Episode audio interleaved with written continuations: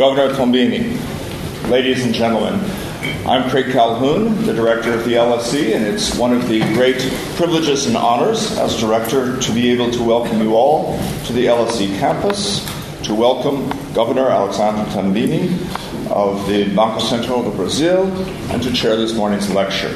As we're on a tight schedule, I will keep my remarks brief. Alexandre Tombini governor of the Central Bank of Brazil, a position he has held since January 2011. He's a member of the BIS Board of Directors and also holds the position of co chair of the FSB Regional Group of the Americas and chairman of CEMLA's Board of Governors.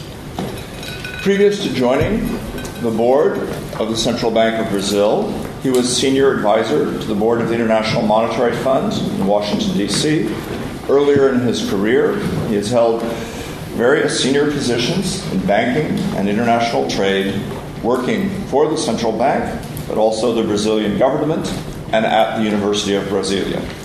Mr. Tombini holds a PhD degree in economics from the University of Illinois at Urbana-Champaign and an undergraduate degree from the University of Brasilia. I think you will know with me that this is an exciting opportunity. Brazil is one of the most important countries in the increasingly complex uh, world of global financial relations. For those Twitter users in the audience, the hashtag for today's event is hash LSE Brazil. Governor Tombini and I have already discussed that this is an on the record conversation. Um, and so he is aware that uh, markets may uh, change all around the world just during the course of his remarks to you. As usual, after the lecture, there will be a chance for you to put your questions to Governor Tombini. But now, will you please join me in welcoming Governor Tombini to the LSE? His lecture is entitled Brazil's Economic Outlook.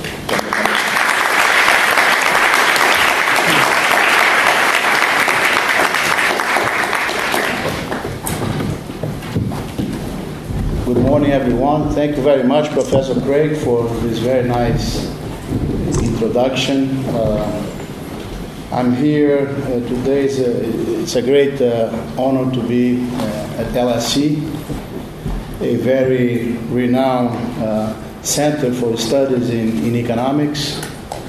Uh, when I was in my PhD days in the early, mid 1980s, I once came here to the LSE to visit, and it was a great moment uh, to see uh, the kind of work that this uh, uh institution was carrying on in, in, the field of economics.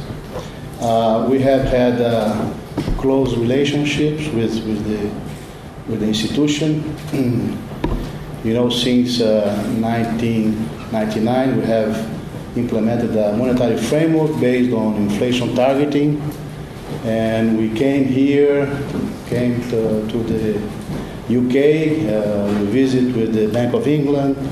We were able to participate in a monetary policy committee meeting the first day where they have people invited uh, from uh, other central banks, other institutions. We participated in that. And we came here to talk to Professor Goodhart, which was one of the founders of uh, Inflation Target in the UK, myself and the deputy governor at the time, and another colleague spent the whole afternoon discussing the challenges that, that the UK faced to, to implement this policy framework here. Certainly, we benefited from that. So, I'm, I'm, greatly honored to, to be here today. Uh, these are very interesting times for uh, the world economy for uh, global financial markets, and certainly for central banks. We uh, in Brazil, I wanted to, to, to, talk to you about how we are uh, doing these days in terms of uh, how we are uh, acting in this new global financial environment. And uh, I think the message that I want to convey to you is that first, the normalization of global financial conditions five years after GFC, it's a very welcome sign. It's a sign that uh, the advanced, advanced world that was hardly affected by, was in the middle of this whole thing, is now uh, recovering. And if there is normalization, it has to do with the fact that uh, uh, the economies are uh, gaining some traction and, and the authorities are more comfortable to allow for, for the normalization process to, to take hold. So this is, is important. We also have said that uh, this process has to be gradual, well communicated, and the authorities have to exercise caution and flexibility in the process of uh, retiring uh, this uh, unprecedented level of stimulus that we have seen in the area of uh, monetary policy in advanced economies. I think uh, the underlying economy, and here the, talking about, for instance, the U.S., which is more advanced in this process, the fact that it's recovering is, is positive. It's a six trillion plus dollar economy. So will, this will benefit the global economy going forward, international trade, and emerging markets. But we have to deal with the transition consequences, with the transition period, the consequences over markets and, and. And I would like to, to focus my presentation, of course, in Brazil in a number of areas, and but with this idea in mind that for us it's a, it's a welcome development, and we have to, to manage the, the transition issues that uh, are uh, before us. So the first slide here is just uh, general facts about Brazil that you might know quite well. It's a large country in terms of territory, 8.5 uh, million uh, square kilometers.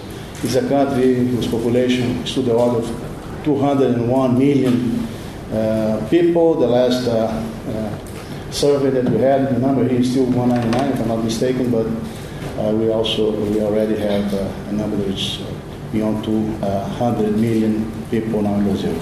And uh, so if, I, if, you, if you turn to the next page, you will see something about demographics in Brazil, which is basically in the first part of the slide, you see the uh, age structure of the Brazilian population. You see a high concentration on uh, uh, working age of the Brazilian population. And on the other side of the picture, you see the dependency ratio, and you see that in Brazil the dependency ratio is low and is still declining. It means that you have more people in working age than people uh, outside the working age in the coming years. Up to two, two, 2025, you still have a very low uh, dependency ratio, which is what the economists call this bon- demographic bonus that we need to take advantage, we need to advance in terms of uh, having a sustainable social security system going forward because the population is aging, but it still is in a very uh, favorable position compared to other economies. Let me just say a few words on, on the progress that has been made in the last uh, couple of decades. Uh, we have been able to grow the Brazilian economy on the one hand, but grow with inclusion, with economic and financial inclusion. So we have been able to raise people out of poverty, below the poverty line, to the order of 36 million people, have been able to put around 40 million Brazilians into the so-called uh, new emerging uh, middle class, which has uh, generated a very large, very sizable domestic consumption market in Brazil, which has been quite important for uh, you know, allowing Brazil to weather well these vagaries of international, the international economy, of international financial markets through these last uh, five years. And in spite of some deceleration or marked deceleration in economic growth the last three years, Brazil continued to generate jobs. In the, the 10 years from 2003 to 2012, uh, more than 18 million jobs were created in Brazil. In the last three, three years, 2011, 12, and 13, in spite of growth being decelerating, 2.7 in 2011, 1.0 in 2012, and we, we don't know yet, but around 2.3% last year, Brazil was able to create 4.5 million jobs during these last three years of slower growth than before. So and we also have had a major uh, progress in terms of including people in the financial system. So we have progress that the central bank also to disseminate the financial service industry, uh, not only geographically but also through uh, the Brazilian population to have more access to financial services. You see this more, it's more visible in the credit part of the equation where we used to have 2002 around one fourth or one quarter of the, the quarter of the economy being uh, financing through bank, about 25% of GDP, credit to GDP, and uh, now in 2013 it's 55%. So we have double the penetration of uh, credit in the Brazilian economy, which is part of this uh, sort of su- successful story of bringing more people into the consumption market, bringing more people into uh, the uh, massive uh, uh, middle class. Maybe you can. Now, let me, having said that, I will, at the end, we'll, we'll focus in, in, in, in the prospects for, for the future. But now, let me talk about three issues here which are very current. Uh, one is inflation, what we're doing, how is uh, inflation uh, uh evolving in Brazil, uh, the issue of growth short term and perhaps medium to long term, and the process of uh, this transition that I was mentioning, the exit from conventional monetary policy, how it's being dealt with in the case of Brazil. Inflation. Uh, this has been this uh, recent history of inflation, consumer price inflation in Brazil, measured by the IPCA, which is the is a broad measure of consumer inflation. In Brazil, the one that we use as uh, the uh, uh, the benchmark for for the inflation targeting system, and this is what ha- it has occurred since the implementation in 1999 of the inflation target. We had had some years of uh, inflation deviated quite significantly from, from the target, but then the same system was capable of bringing inflation back. So we engineered this return of inflation towards uh, the, uh, the, the, the, limits of the system uh, with, within uh, the inflation targeting framework. This, this red part of it is, is the part of, red part of the, of the graph that you see is uh, the projection of the inflation report that was released in December 2013.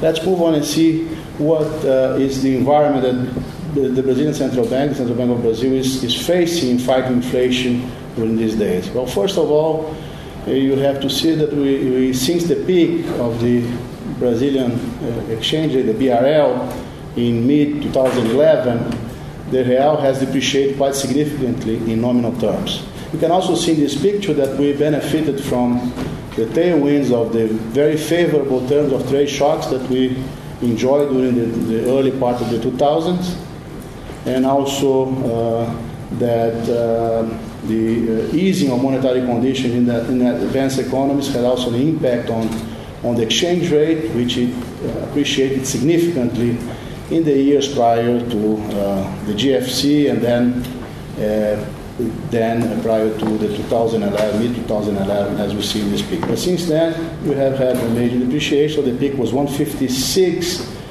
reais to the dollar, and now something around 235, 240 as, as we speak. So this is a nominal depreciation of over 50%. So it's against this background that you we are fighting.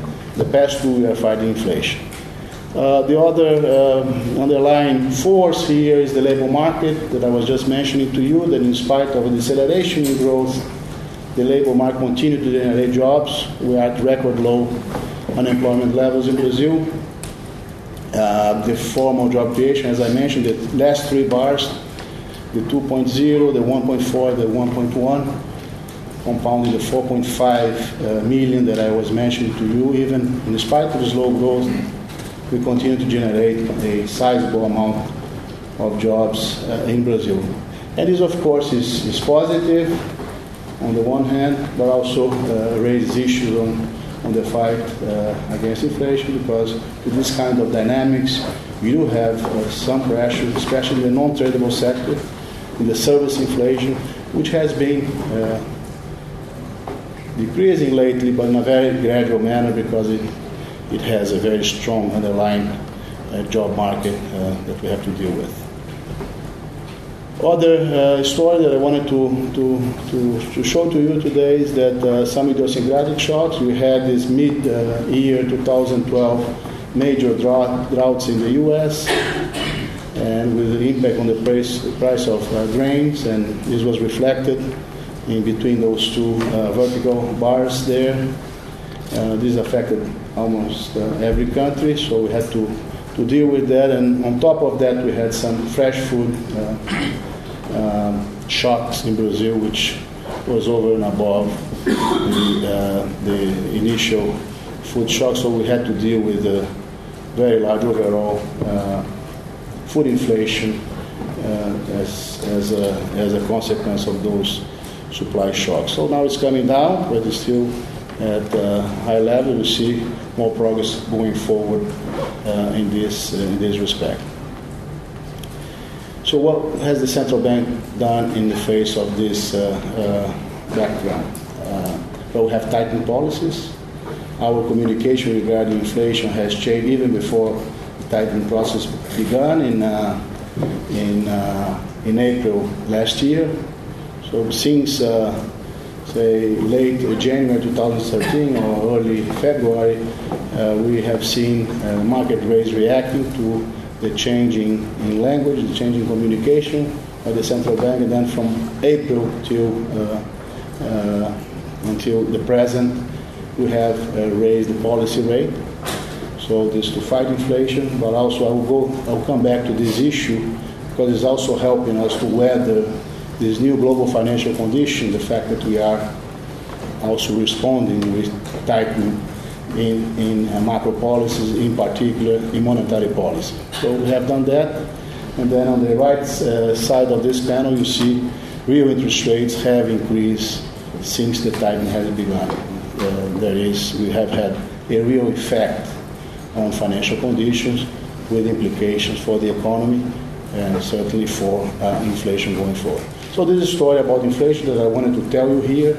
It's a very straightforward one. We tighten policy. We are uh, uh, doing this. So uh, we have seen uh, some progress in inflation from the peak of accumulated consumer inflation in 2013, which was 6.7. Inflation now in January should be hovering around 5.7. So we're talking about one full percentage point of inflation coming down in spite of a, a, a nominal depreciation of the currency in spite of still having a very strong uh, uh, labor market uh, in Brazil in spite of still having some food price inflation which is high.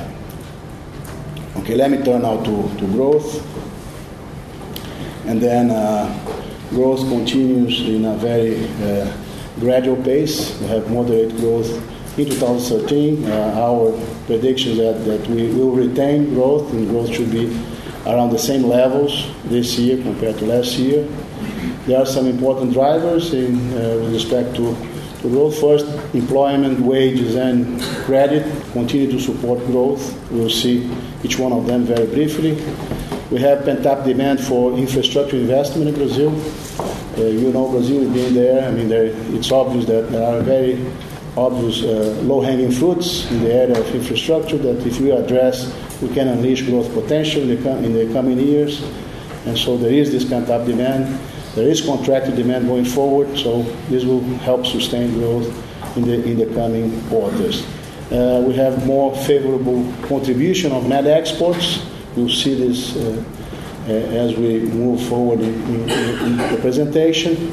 Okay, the net exports last year has had a negative contribution to the order of 1%. So aggregate demand grew, say, by 3, 3 plus, plus something, and the net export was uh, sort of uh, taking out some of this uh, uh, growth in domestic in the domestic economy. For this year, we, we see a slight uh, contribution, positive contribution of net exports. So we also have seen some rebalancing between consumption and investment. I think is important.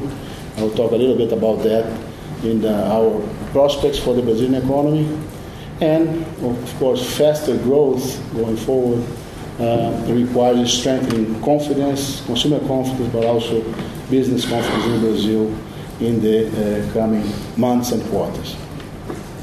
Let's talk a little bit about how demand has evolved. I, I mentioned the, some of these uh, uh underlying factors that will support demand. The first one is the unemployment rate in the north, uh, northeast corner uh, of the picture. Uh, so you see unemployment is at record lows in Brazil. You have the job creation in the northwest corner. We've seen this, this, this graph before. And uh, in the bottom, uh, the southeast, uh, you see credit outstanding, which the generation of credit has decelerated.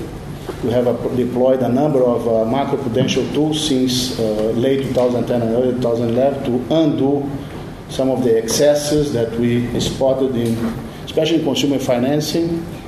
So we have been able to decelerate growth to more sustainable levels, and what you see today is that credit continues to grow at lower rates, but in a more sustainable level than before.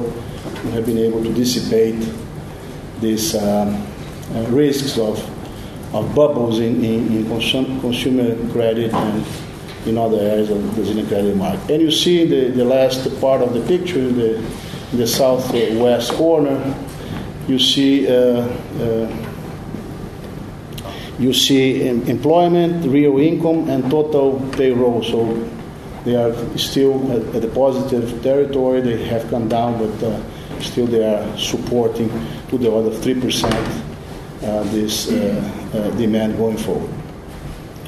And here is the result of consumption uh, uh, with retail sales. This, there's the narrow definition, the broad definition. The broad definition includes automobiles and civil construction. So you see both of them are either around 4% or slightly above 4% uh, in the last 12 months. So still a pretty decent uh, uh, demand growth, consumption demand growth in Brazil in spite of some deceleration.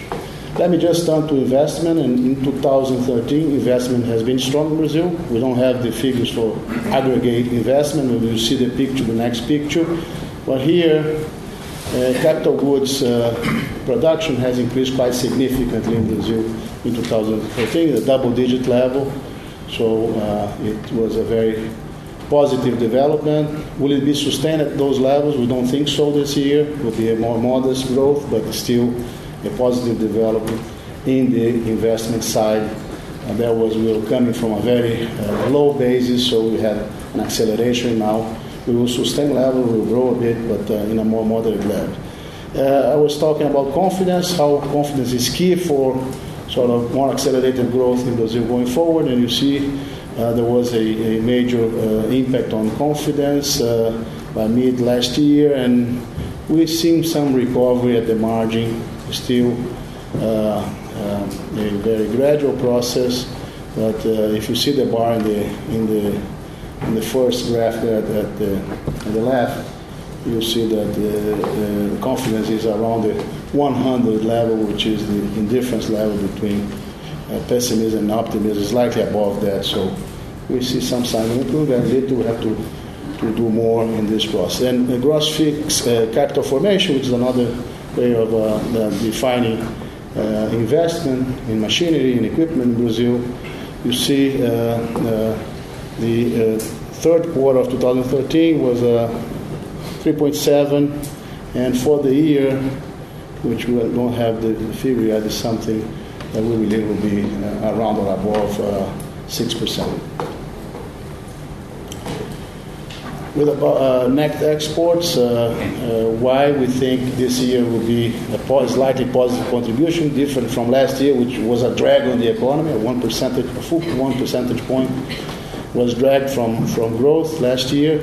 But this year, of course, you have, since we were talking about normalizing global financial conditions because the underlying economy is stronger, the U.S. is a very large economy, so the prospects for global growth have improved. We've seen this in the, in the very recent revision by the IMF of the WEO, and we see uh, growth in trade uh, and, and on the global economy stronger this year compared to the next, the, the last year. And we also see on the other panel that the real exchange rate, we had a major nominal adjustment in the exchange rate. We, we have been containing inflation. Okay, it's not there in the center of the, it's being contained. It's not yet at the center of the target, but it's being contained. So the, uh, the result is that we have a, uh, a real depreciation, which will militate towards also net exports being a contribution to growth this year compared to last year. And then we have the contribution, as you see, Uh, this is 2013 is just a, a projection. There is from perhaps from, from, from markets, from, from, from the readouts of, of markets, you see a 3.3 growth in domestic demand and a 1 percentage of the drag that I was just mentioning. And for uh, uh, this year, uh, even uh, markets think that uh, the contribution could be positive to the order here you see of two tenths of a percentage point of GDP. Let me talk a little bit about growth from the supply side perspective, and then we have some industrial recovery. I mean, it's very tiny. It's coming from a very uh, uh, negative performance in 2012, so we will have uh, we have had some growth in, in 2013. Uh, and why is that? Uh, that looking forward, this rebalancing from the supply side might also happen from uh, a very buoyant service sector uh, into uh, some more uh, sort of attractiveness, if I may say, to the manufacturing sector in Brazil. And part of the story has to do with the conditions. And the conditions you see in the, in the left-hand side panel, you see some of the costs, major costs that are faced by, by industry in Brazil are, are being reduced quite significantly. And the yellow line is the price of energy. Okay, so this is a result of uh, policy and uh, this is happening as, as we speak, and it's been a bit overlooked from the, from the manufacturing side, but this is an important cost which has been falling. If you see in the right hand side is unit labor cost measured in US dollars in Brazil.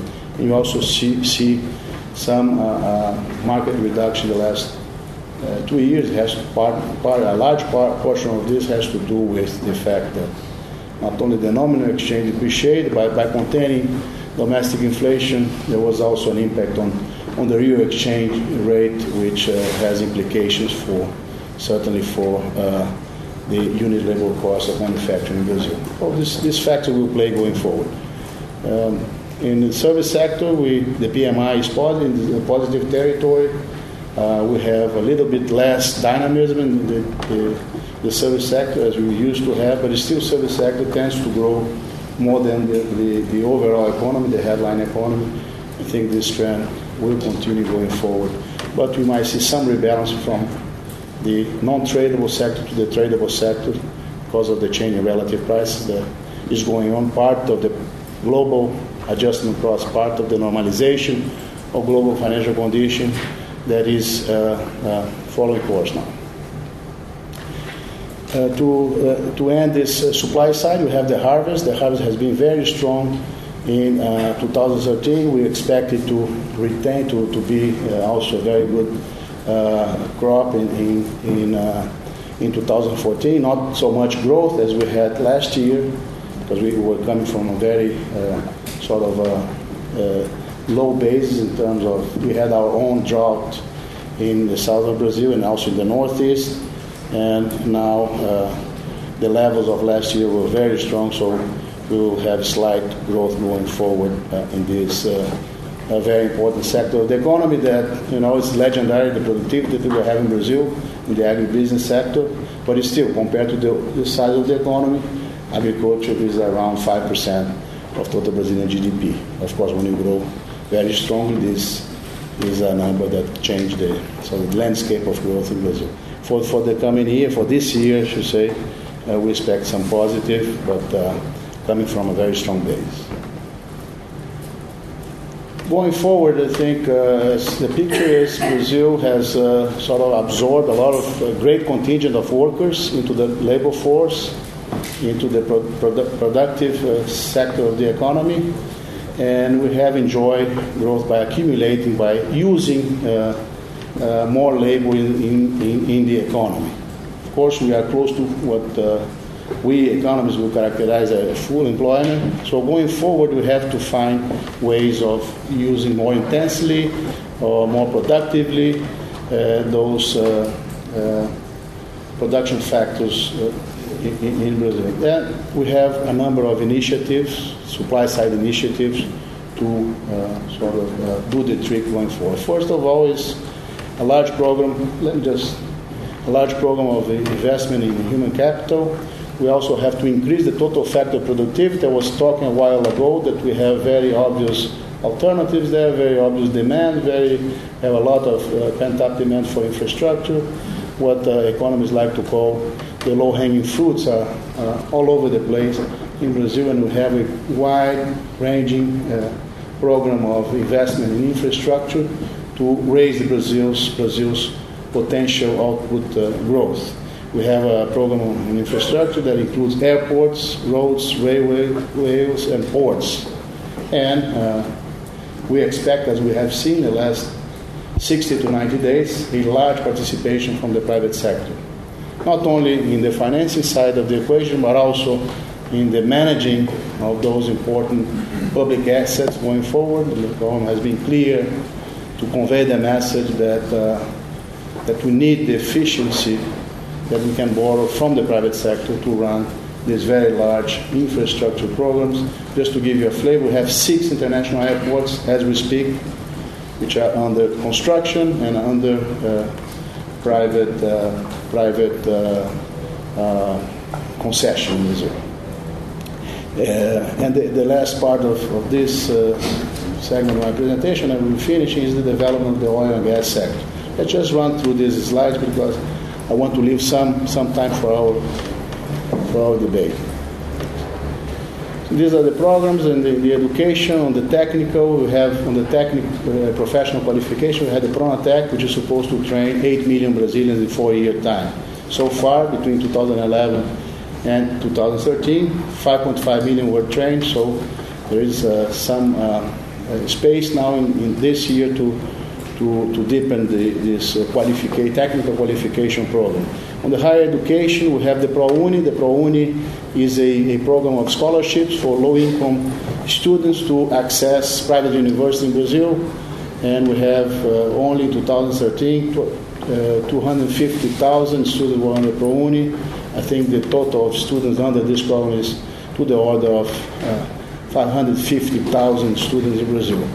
And we also have at the high uh, end of the education spectrum, we have the Science Without Borders, uh, where we send uh, we, uh, we send up to 101,000 uh, uh, students to study in the best universities in the world.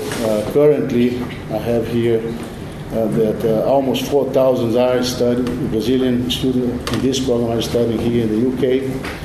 So I don't know if any of the people here are part of the Science Without Borders.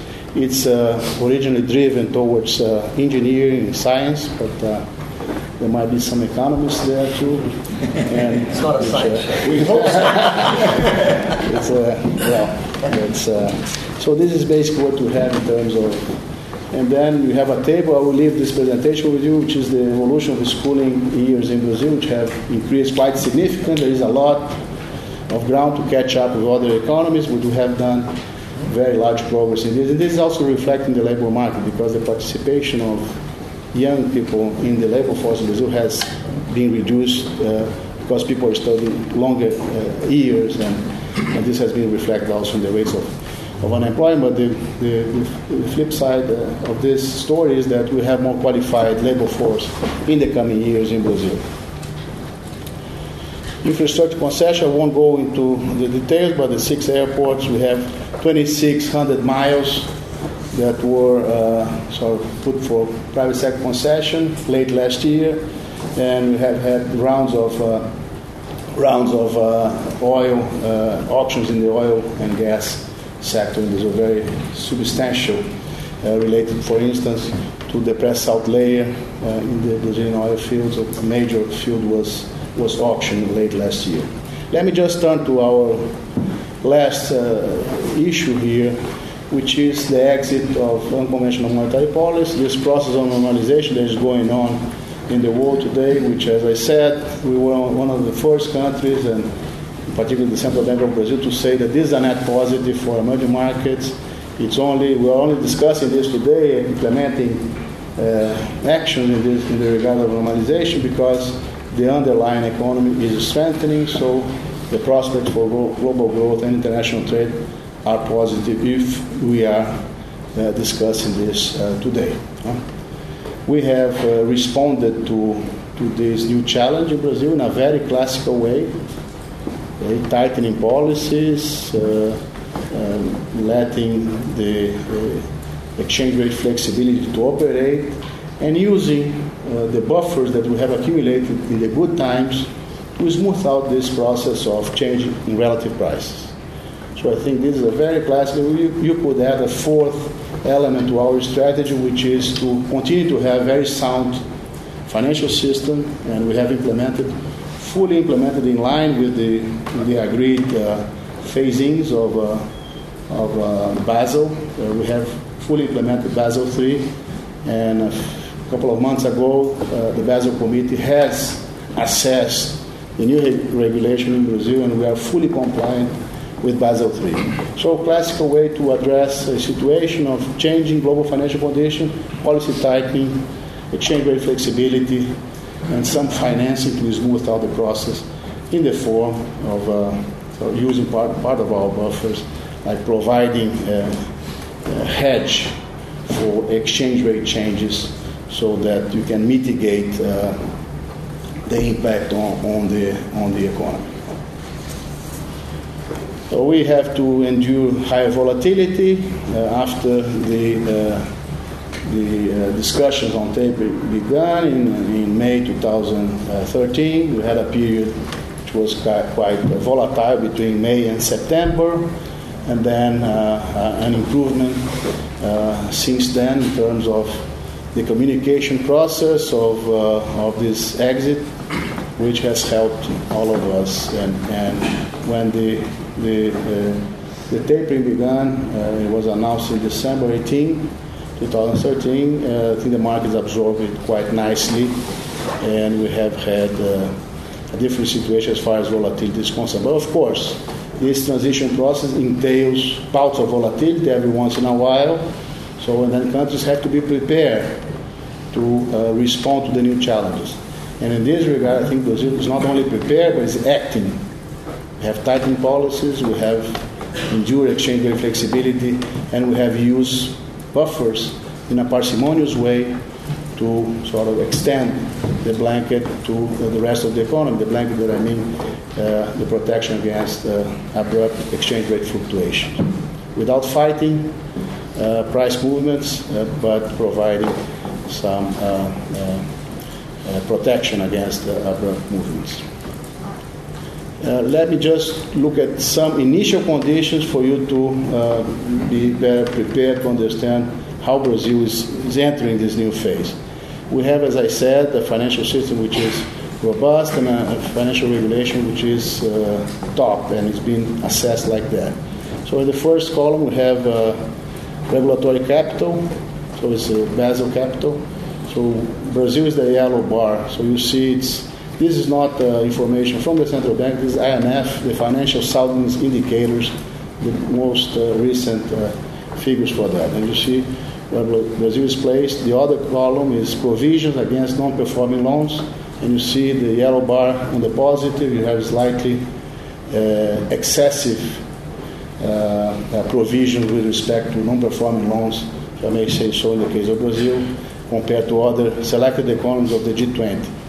And liquid assets to short-term liabilities also we fare at the top of the pack uh, according to the IMF. So we have a very sound financial system which is prepared to endure volatility in terms of credit risk, Basel capital, and more specific uh, credit delinquency, which is provision, and then uh, the this challenge of uh, having liquid assets to confront with claims on your banking system uh, which is the, the last column. Another issue that is important to, to, to keep in mind when you have a, a world where funds are more expensive, uh, less certain, that uh, how much the Brazilian banking system relies on external funding. And you see, I don't have the comparisons here with other jurisdictions, but we compare quite well with other jurisdictions. If you see the last bar, you see the total funding of the Brazilian banking system, including privately owned, publicly owned, and foreign owned uh, banks that operate in Brazil, the total is that under 9% of the funding comes from external source. So you can sort of retain some credit growth without relying too much in this case, quite uh, modestly to uh, even the foreign uh, foreign standalone subsidiaries that operate in Brazil, they rely only 15% of their funds come from external source. The rest they, they borrow uh, from markets within Brazil. Brazil is a net uh, external creditor. You have the, the reserves on the on the left, and you have the reserves against the foreign uh, foreign uh, external debt. So there is a, a net creditor position for the public sector is still there. And uh, you have strong external debt indicators.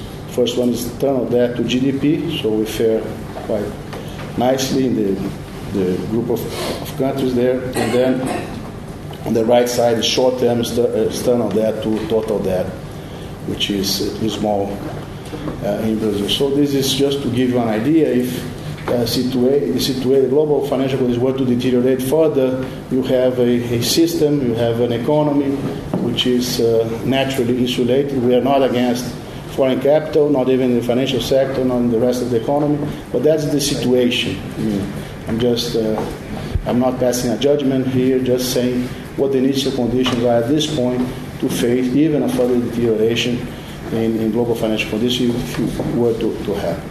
Just the final, uh, and uh, this is also the portion of the Brazilian domestic debt which is in uh, in non-residents' hands, which is small compared to other countries. So you have the sort of home bias that countries like Japan, South Korea have.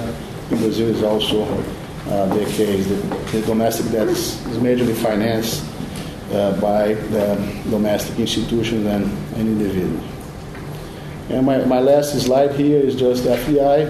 FDI uh, last year, this is the figures for 2012, the only that I had the international comparison. So in 2012, there was 65 billion dollars in terms of FDI in Brazil.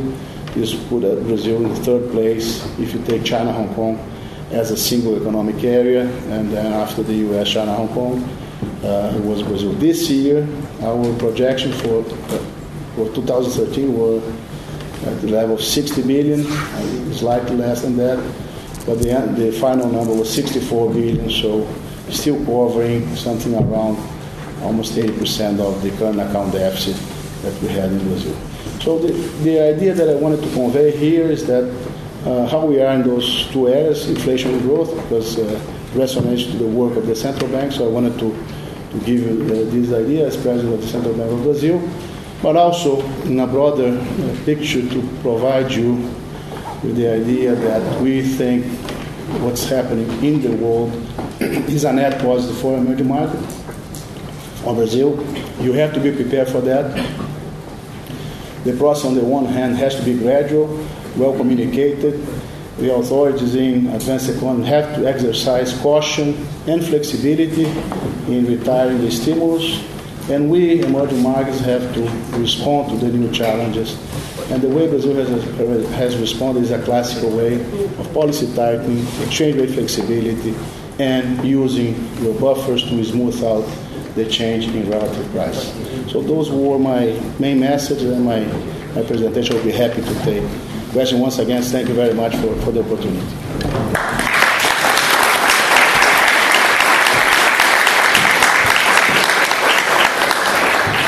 Well, thank you so much for your speech, Governor. It's an account of a country working with a sound financial system, uh, still dealing with the issue of inflation at a time when fears of deflation have become a big issue in Europe. Um, a country with, uh, which has managed, partly on the basis of the central bank's work and the financial system growth, with inclusion, reduction of inequality, and increase of jobs, near full employment um, a picture that many of us would envy um, in other settings. I won't say where. Um, but uh, I'm grateful for hearing this optimistic account. Um, and this uh, story of very effective um, policy action. I'd also like to thank Ambassador Roberto Jaguaribe, who arranged this talk for us today, this opportunity uh, to have discussion. We have um, a few minutes for uh, questions, and let me now open the floor to anyone who wants to uh, ask a question. Let me ask you to wait for the steward with a roving microphone and a red shirt to get to you and tell us your name and affiliations. The woman in the third row, second in, yeah. Great, thanks very much. Uh, great see uh, Legal Economics. Um, I was wondering if, thank you very much for your, your talk. Um, I was wondering if you could comment on how Brazil's fiscal deterioration, um, the, the, how the fiscal side complicates your role at the central bank, and whether that is a major reason underpinning the fact that even though inflation is stabilizing, inflation expectations remains remain so high, and whether that might mean that you at the central bank have to keep interest rates higher at such a high level that it could negatively affect some of the rebalancing trends that you talked about. Thank you. Sure. Should we take two or three together? Okay, that's fine. Let me call the man in the gray sweater there in about the fifth row. Yeah.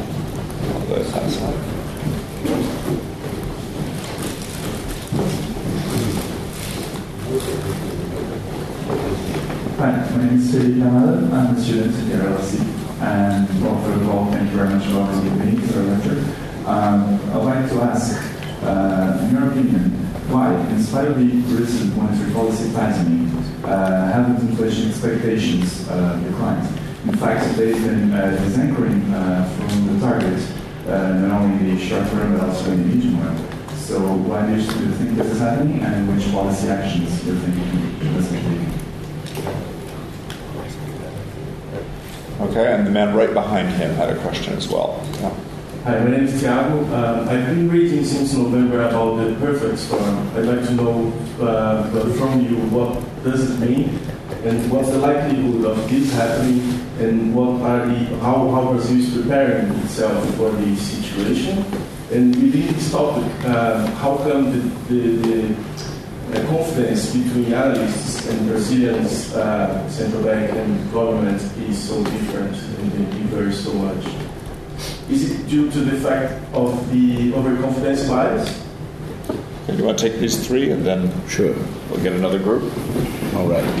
Well, thanks for, for the questions. Uh, first of all, let me tell you that uh, the administration and the, through the President of the Republic just delivered a speech a couple of days ago, Davos, uh, speaking also about fiscal policy. And what she said is that uh, she will, uh, in a few, uh, in, in, the near future, define the objective for 2014, and this objective should be consistent with this Brazilian indebtedness as a sort of uh, compared to the size of the economy to continue in a declining path.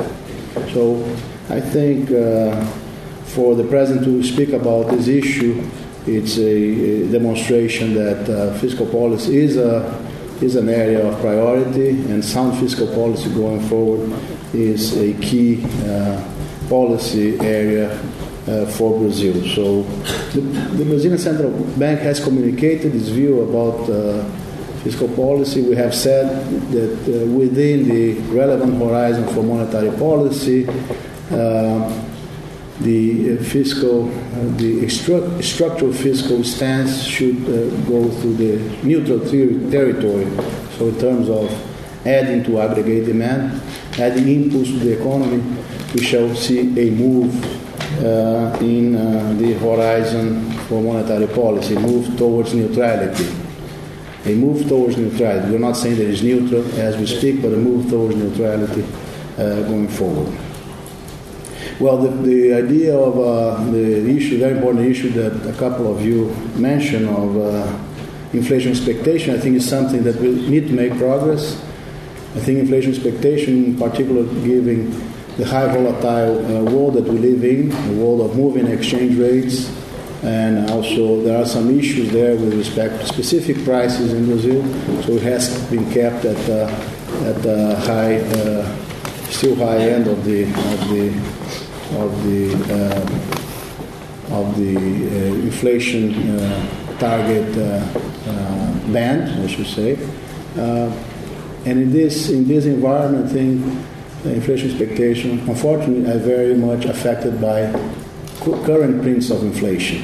So, as we make progress in, uh, in, in bringing current inflation down, in bringing 12 month inflation closer to our target, this will be reflected on inflation expecta- expectation. For in this, in this environment, you have more adaptiveness in inflation expectation than in other, uh, uh, in other uh, periods. But uh, our work, of course, monetary policy works. I just came out from a debate with, uh, with the Chancellor here, also with Larry Summers and uh, Mr. Kuroda, as well as my colleague from uh, Switzerland on, on this new, uh, on the future of monetary policy as we speak.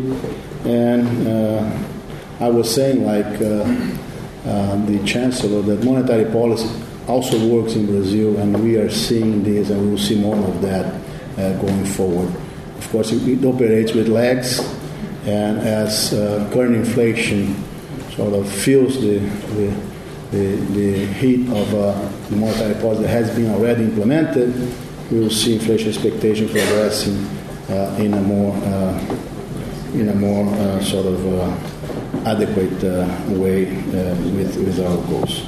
A perfect storm. Uh, it's a, it's a concept. I mean, economists love concepts, love groupings of countries, love uh, nice stories, and I think it, it helps people connect with a very complex environment. But uh, sometimes uh, it's just uh, another story that helps people sort of focusing in, in, in something that uh, people want to see uh,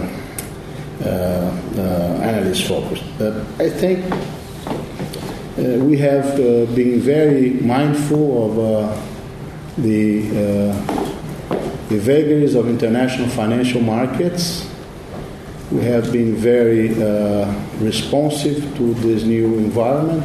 Again, we think it's positive because over the medium term it will be nice to have the global economy growing further, but we we are fully aware that uh, you live through periods of volatility in changing financial monetary conditions as we speak, and we have to be prepared for that. And I think, uh, be that the perception or not, that we are responding in a very classical way in terms of policy tightening, flexibility in the exchange rate, and having some smoothing of the process. So we'll continue to do that, and need be, I mean, we we use this, uh, these instruments going forward. Think it's a, it's a very straightforward to address a, a, a situation like that. If the uh, perfect storm has to do with the perception on specific quarters of the policy making, then perhaps uh, we see the need to strengthen some of these quarters. And I think the speech by the president is a is a uh, uh illustration, a very clear illustration of how the Brazilian administration is focused to make uh, this transition as, as smooth as possible. You just had a very moderate answer on the perfect storm. I would like to confirm that Governor Tombini was also very moderate in manner in the not always moderate confrontation between Larry Summers and uh, the British Chancellor in that particular occasion. Um, all right, uh, we have two people towards the back, woman on that side and man on this side. Yeah. And I think we only have time for two questions, I'm afraid. Hi, um, I'm, uh, I'm Safia LSE. I have basically um, two questions. Um, one is that, you know, thank you very much for the talk, and it seems very optimistic talk. It seems that the impressions we have on the ground in Brazil are slightly different to yours, but that's, we can discuss that another time. Uh, I have two questions here about what you mentioned about full, full employment and how that's showing some deficiencies in the productive system and infrastructure, and how does those policies link to the industrial policy, and if there is any in Brazil at the moment. Um, and the other question was towards um, these questions around about um, real estate bubble, whether you, you reckon there is indeed uh, the house prices are indeed higher than they should be, and if there's going to be um, um, retail, um, real estate crash as we had in, in the and the US. Well, let me just uh, take advantage of your question to, to make it a point uh, clearer here. I'm not optimistic. I'm not optimistic about uh, uh, the situation. I think this is a testing time for everyone. We're in a transition. So, what you need to, to have is a, a clear diagnostic of the situation, see how you can respond to the situation. Then, Brazil has responded, the central bank has raised interest rate by 325 basis points. Okay, this Brazil is bringing down inflation. Brazil is using part of its buffer to smooth out the process. Uh, Brazil has exchange rate flexibility, and the real has moved around. And then part of the sort of the humor of the market participants is that when you have weakening of the real and you are positioned in a country, then you might endure losses. That's unfortunate, but that is part of the process. Maybe the ones that are entering now and we are seeing nice inflows in Brazil. Last week, which was a very volatile week, was a week of very nice inflows in the country. So, uh, what I want to, to, convey here is a perspective of uh, policy making going forward. And what I have to say here is that we have a very straightforward uh, approach towards the current challenges of global financial conditions which have been changing. So this is my view. I'm not optimistic. Brazil growing at 2% is not optimistic at all. Inflation above target is not optimistic at all. I'm conveying a realistic uh, uh, uh, message of where we are, what we are doing, what's the fo- focus of the administration going forward. On the most uh, more structural question that you asked, I think it's obvious. If you see, for instance, say, BR-163, which is a highway which connects the Midwest of Brazil to a north port in the state of uh, Pará, Maranhão, etc. And if you do the duplication of this, this road, if you invest in this road, and this road has two large portions of it under private concession, this program of late last year, then you might, uh, according to the National Confederation of Industry, which is not a governmental body, says that if you do that, then you, you can shorten up the, the, the trip between uh, Brazil, trip soy, carrying soybean from Midwest Brazil towards the port of Rotterdam in the Netherlands, you will economize between three to four days if you take this production to São Paulo, Santos, and go all the way up. So there are very obvious low-hanging fruits. I, am not a specialist in, in industrial policy. My, my, concept is more broad. It's uh, looking at the whole economy and seeing that there are very obvious alternatives to raising the Brazil's potential. And this has to do with investing in infrastructure. And we have a model. The model is the, with uh, full private sector involvement, not only in the finance but also in the running of those things. And I think it's, a, it's beginning to to, to, to work quite nicely uh, this new program and should have an impact on, on, uh, on output, potential output growth going forward. Um, I called on one more person, but unfortunately it is noon and I have to call the event to a close. Uh, Governor uh, Tombini has to be at another event and he has to attend the London traffic to get there. Let me ask you to join with me in thanking Governor Tombini for making uh, the opportunity available to us to have this very informative discussion um, with him. And let me ask all of you to uh, um, uh, remain in your seats to let him and his party exit the room so that he can get going on to his next. Thank you, Governor.